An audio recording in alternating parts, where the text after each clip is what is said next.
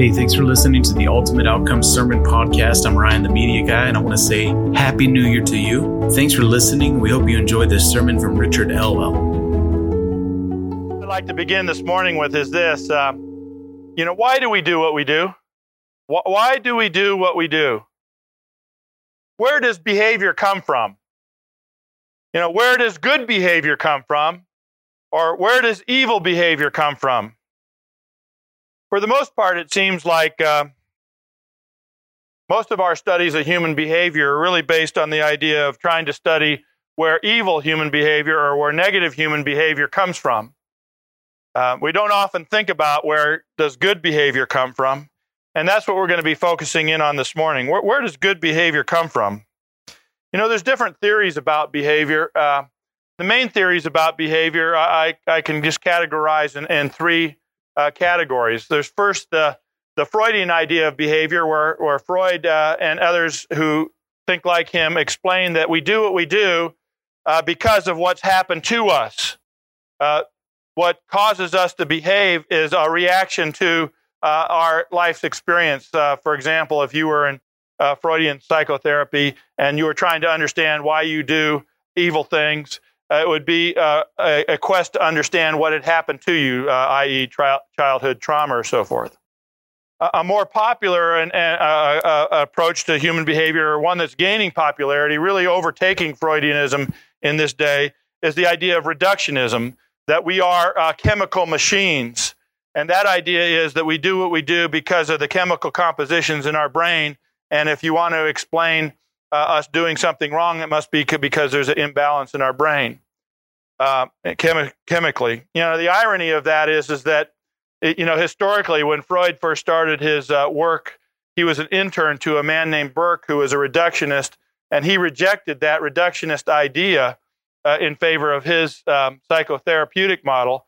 And now the very thing that he rejected is uh, what is overcoming his uh, point of view you've been here for any length of time, you know that I don't agree with either of those models. I tend towards, not tend towards, I plant myself on Mark chapter 7, where it talks about why we do what we do from the standpoint of who we are. That Christ says it's not that which comes uh, into us from the outside that, uh, that causes us to do what we do. It's that which comes from within us, out of our hearts. If you want to explain behavior, you have to understand the human heart. It's that what proceeds from the inside coming out you know, the simplest way I can uh, put the biblical point of view of human behavior is that we do what we do because we want to. Don't need a PhD to understand that. why do we do what we do? Well, that becomes the question from a biblical point of view is why do we want what we want? Why do we want what we want? And can we change? Can we change what we want? Can we change what we do? What do our actions reveal about us? What can we know about ourselves when we just look at how we behave? Is our behavior a window to our soul? This past week, you may have seen it in the news. There was a Florida man named uh, John Eckberg. He was arrested uh, when the police found uh, a cache of illegal weapons at his house, which included these vials of this biotoxin ricin that they're very concerned about. you know, in relationship to bioterrorism. And um, you know what his mom said about him? This is a classic. You've heard it over and over again, probably. What do you think his mom said about him? He's a good boy. You know, she said, uh, uh, My son is not a bad boy. She went on to say, He's just made some bad decisions. The question I want to challenge you with this morning is can we separate what we do from who we are? Can we separate what we do with who we, from who we are? How can we change what we do by changing who we are? Today, as we continue in our series uh, entitled The Abundant Life, looking at the benefits of our life in Christ, uh, we're going to be looking at why we do what we do. And we're going to be particularly focusing this morning on good behavior, why we do good things. Where is the genesis of good behavior? What causes us to do good? What causes us to obey Christ? What, what is the result of our obedience to Christ?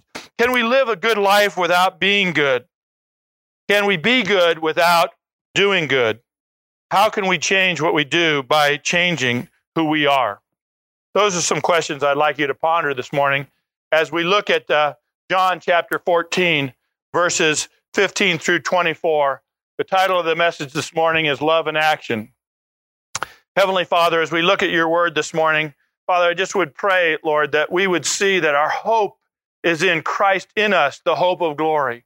That we would see that what changes us from the inside out is what is residing in us, Lord. And Lord, what resides in us is what we love. And Lord, I pray, Father, that we would increase our affection of your Son, Jesus Christ, today, changing everything in our lives as a consequence. Lord, your life is our life, and real life is in you. And we just pray, Lord, that as we pursue you, we pursue the abundant life in you, that we would experience the fullness of all that you desire for us and your love for us to have.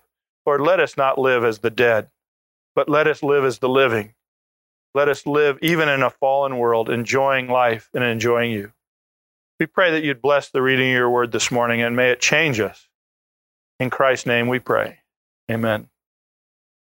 John 14, beginning at verse 15, it says, If you love me, you'll obey what I command, and I will ask the Father, and he will give another counselor to be with you forever, the Spirit of truth. The Word cannot accept him because it neither sees him nor knows him, but you know him, for he lives with you and will be in you. I will not leave you as orphans. I will come to you.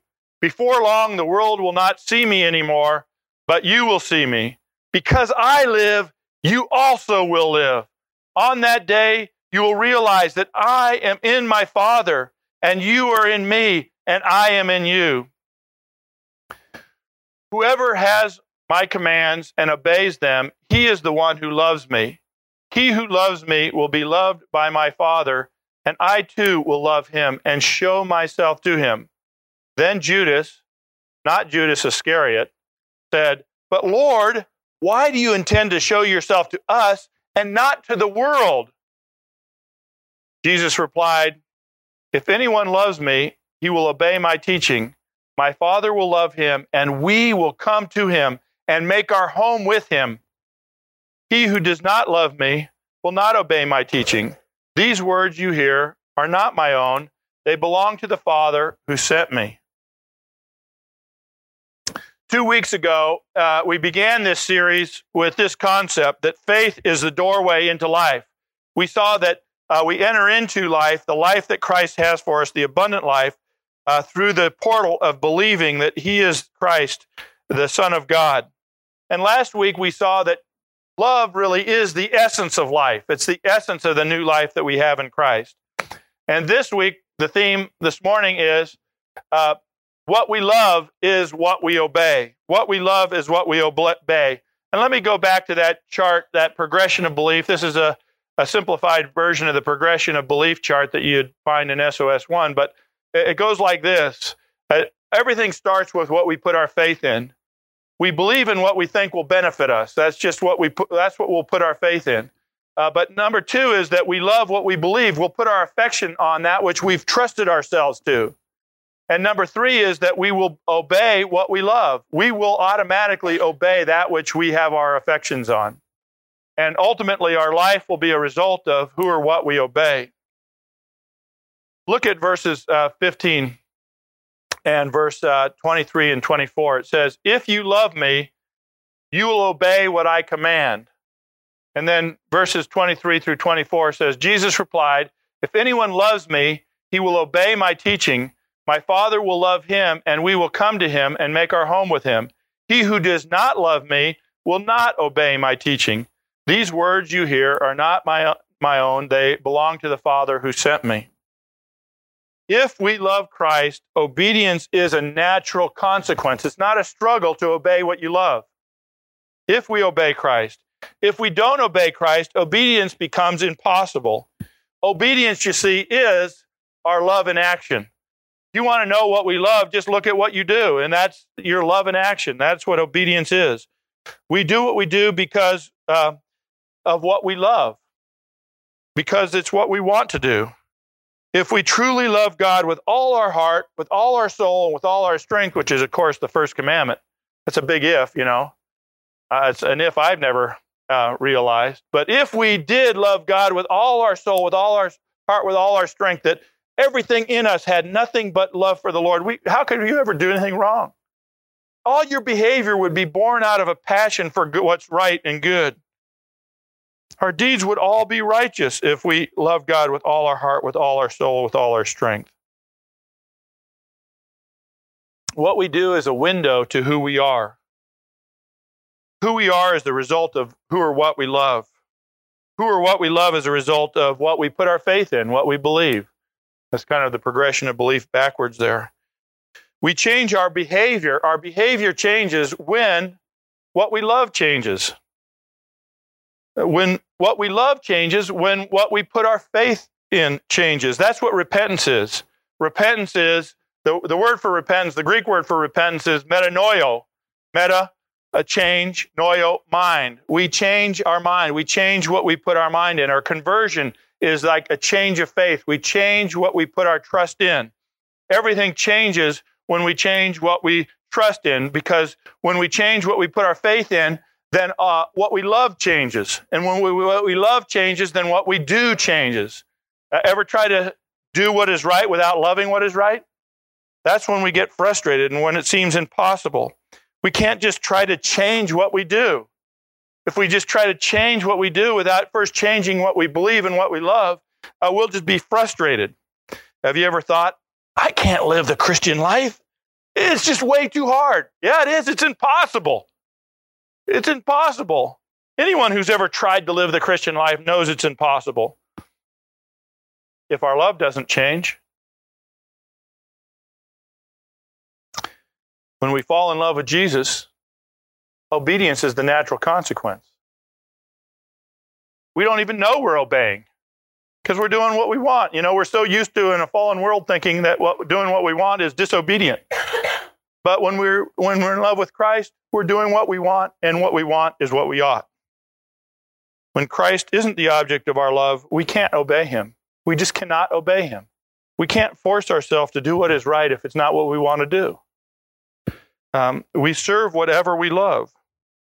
We aren't changed by what we do, we're changed by what we love. Which of the following two statements would you agree with? Think about these two because really you could define the difference between great world religions with these two statements. Which of these two statements do you agree with? If I do good, I will become good. Statement number one. If I do good, then I'll become good. Think about that for a second. Do you agree with that? Or do you agree with statement number two, which is, if I become good, then I'll do good? You catch the difference there?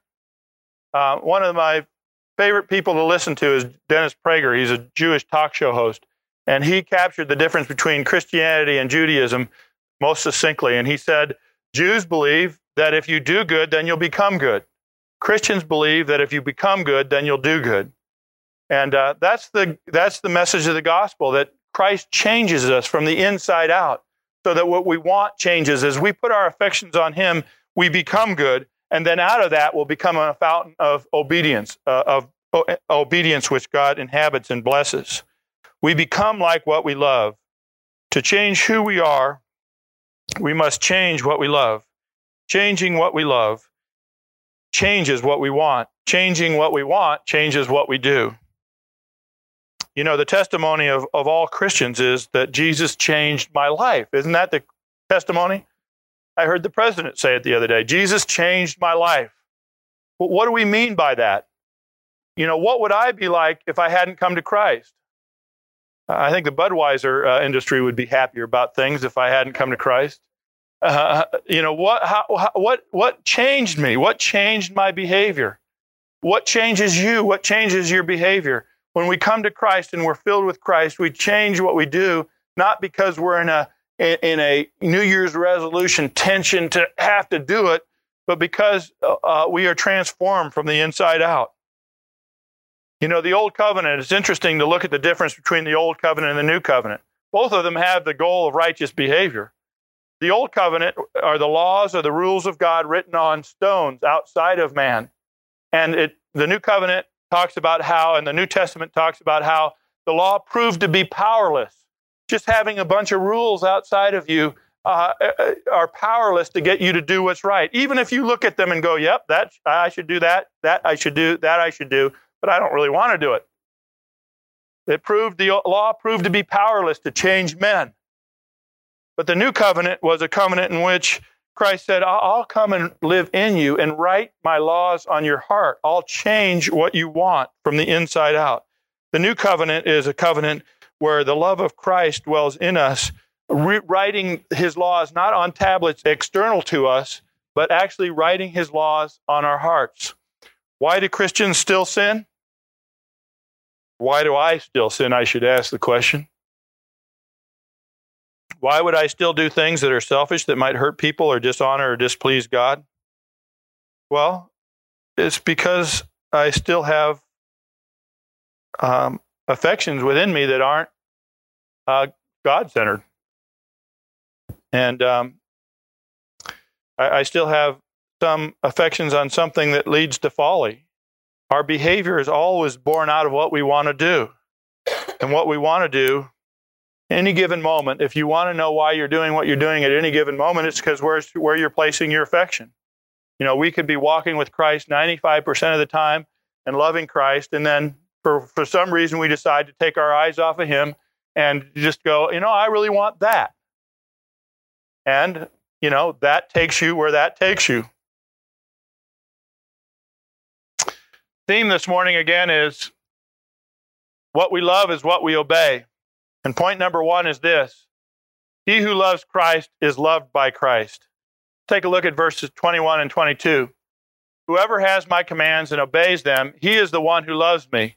He who loves me will be loved by my Father, and I too will love him and show myself to him. Then Judas, not Judas Iscariot, said, But Lord, why do you intend to show yourself to us and not to the world? God is responsive in a special way to those who love and obey him. Christ shows himself to those who love him. Now, think about this question that Judas, not Judas Iscariot, the other disciple Judas, asked. He's thinking, Lord, uh, look, I know you, we know you. Why don't you just display your glory and show yourself to the whole world? Why don't you just, boom, explode out of here. You know, let's let's ride this train all the way together to just show the world that you're right and they're wrong, and just to demonstrate yourself to the world. Christ doesn't need to prove himself to anybody. He's God. In fact, I don't even think he wants to prove himself to people who don't want to be proven by him, you know, to have him prove themselves to him. He wants to prove himself, he wants to show himself to those who love and obey him. He, he doesn't need what we need. He doesn't need the whole world to know him. He just wants those who love him to know him. And he shows himself to those who open themselves up to him. He loves us by revealing himself to us as we love and obey him. We don't want to see him. We don't want to know him. He doesn't force himself on us. Think about it ourselves. Who do we show ourselves to? Who do we reveal ourselves to? We're like that too. We don't just show ourselves to everybody. Imagine somebody came up to you um, after service that you'd never met before. And he started asking you all kinds of personal questions. Want to know everything about you. You'd think, man, you don't have the right to ask those questions. I, I don't know you well enough to tell you those things. I, I feel uncomfortable exposing myself to you. I, I don't know whether I trust you. Um, I, in fact, I don't even know you. Why would you ask me those things? You see, God is personal. God just reveals his beauty to anyone. He, God doesn't just reveal his beauty to anyone. He just doesn't show himself to, he just doesn't lay himself out on the street for everyone to see. We see him as we love and obey him.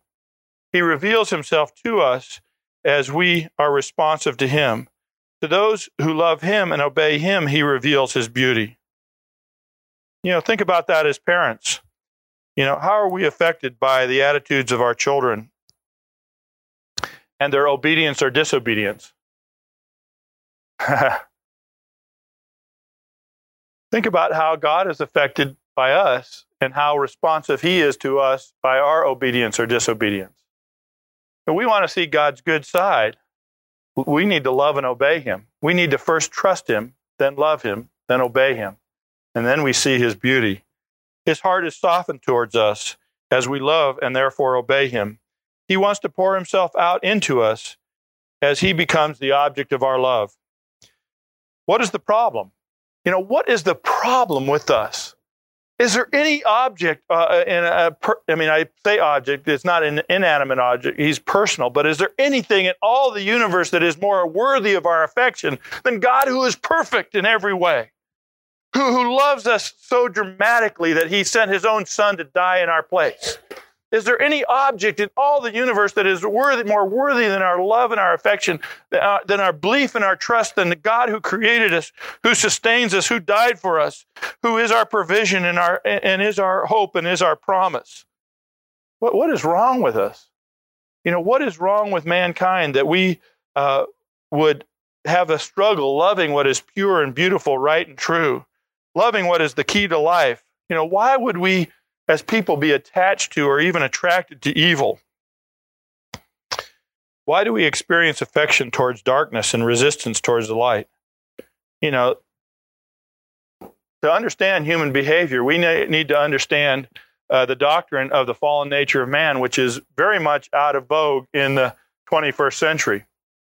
But you can't understand anything or why anybody does anything unless you understand the biblical revelation that man is fallen. We're less than what we ought to be we've rebelled against God and, and we've placed our affection on that which hurts us rather than helps us.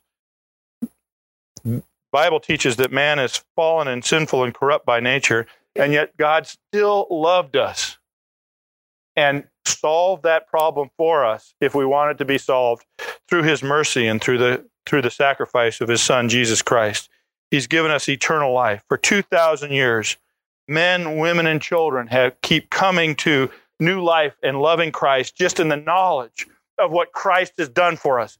Why should we live in, in, in the 21st century and love somebody who hasn't been here physically for 2,000 years? That's the call of the Bible to love Christ and to find your life in Christ.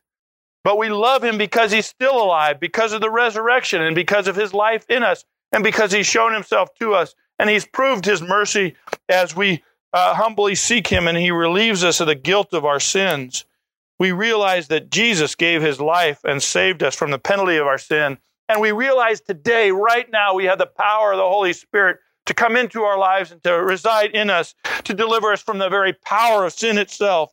The power of loving evil is broken as we fellowship with Christ.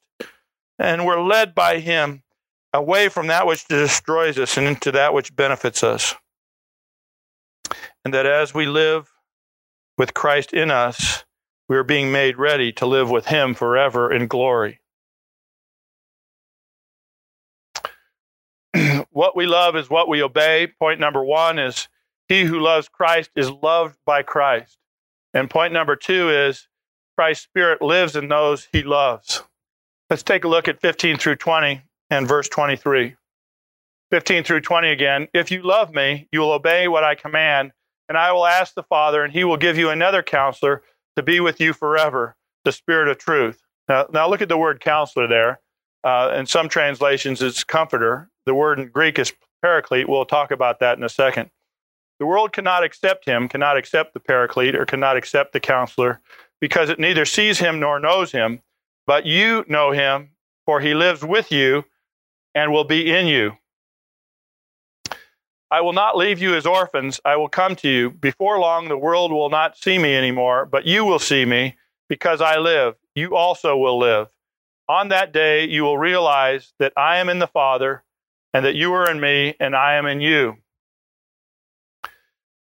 And then verse 23 says, Jesus replied, If anyone loves me, he will obey my teaching. My Father will love him, and we, my Father and I, we will come to him. Not only will they come to us, but they will make their home with us and, and make our home with him.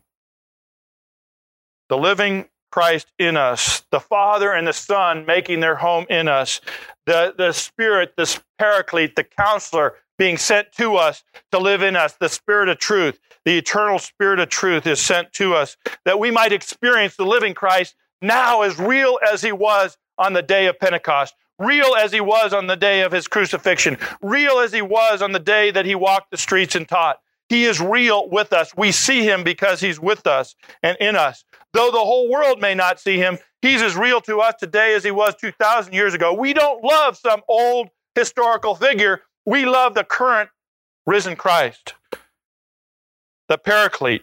Now, the word paraclete is far more than means far more than comforter or counselor.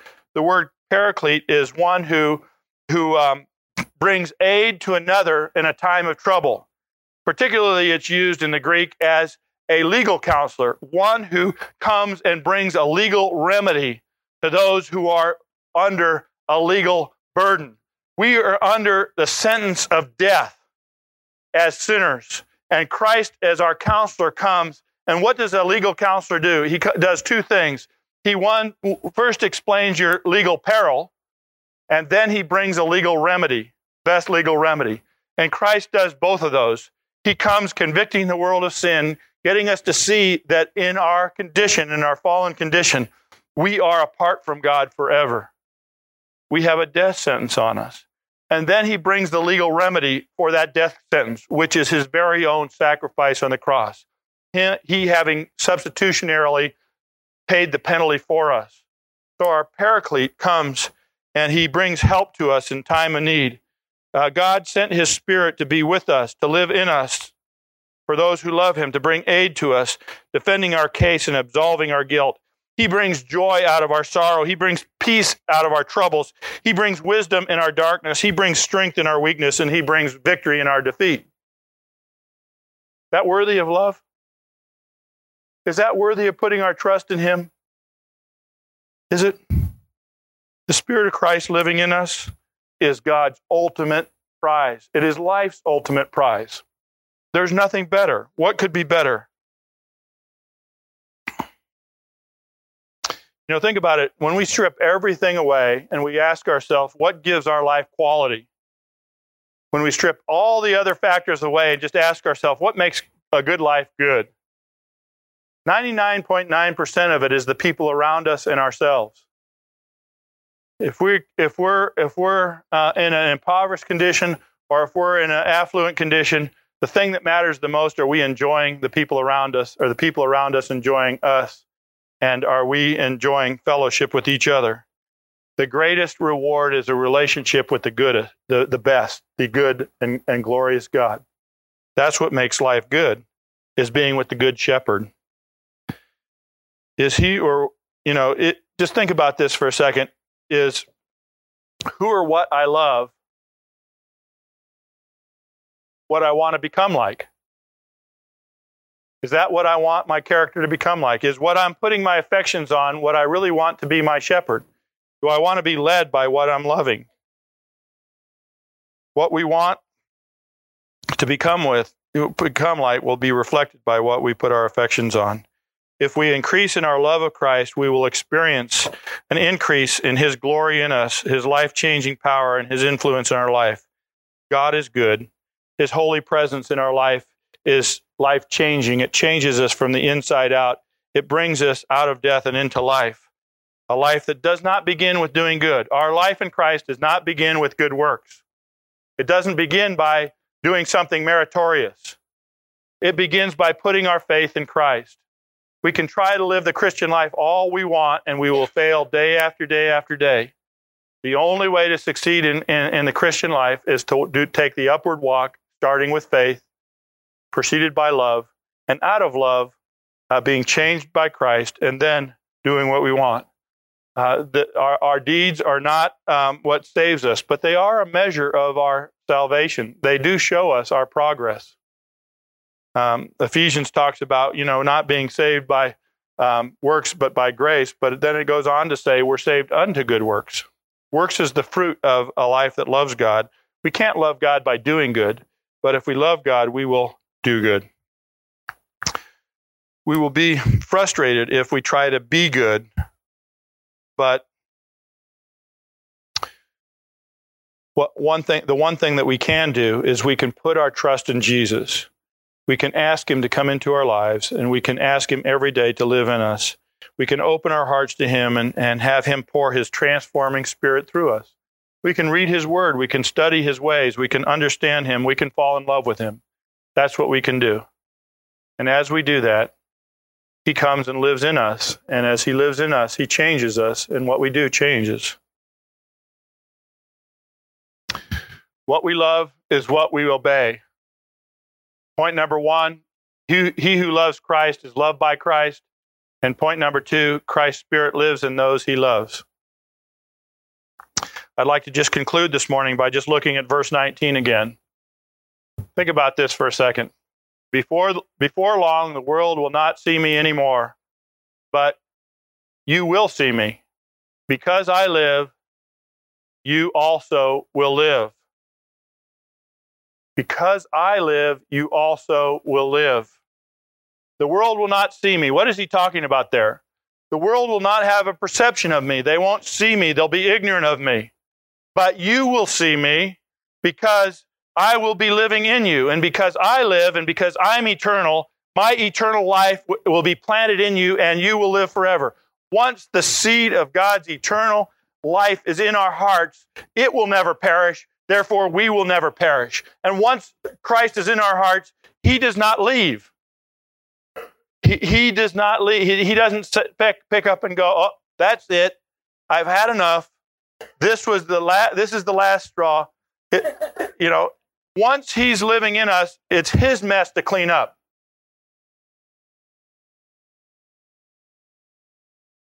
If we've really opened our hearts to Christ and humbled ourselves before him, you know, he uh, will remain loyal to us to the very end. He who began a good work in us will will will con- continue to work in us until the day of completion. Now we can we can uh, we can certainly hinder his work by looking here and looking there and looking everywhere, everywhere but what's right. And why would we want to do that? It's a lousy life anyway. But we can be faithful that Christ who died for us is not picking up his toys and going home. He's he's he's he's dedicated to to taking us through all the way through. Ready for change? You're ready for change, then let's look up again and, and put our trust where it belongs. That's what we do. And as we put our trust where it belongs, our affections follow. And where our affections follow, our deeds uh, also follow.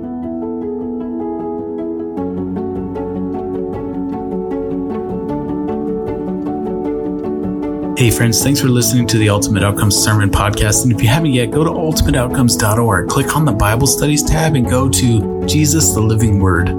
The purpose of this study is to help Christians gain greater understanding, knowledge, and appreciation of our Lord Jesus Christ. And as a result of growing in our knowledge of Christ, we gain more of what we need for life and for godliness. Jesus is a revelation of everything we need. The first 18 verses of John chapter 1 will be a primary focus of this study, and you'll be glad you checked it out. So go check out Jesus, the Living Word, and have a blessed day.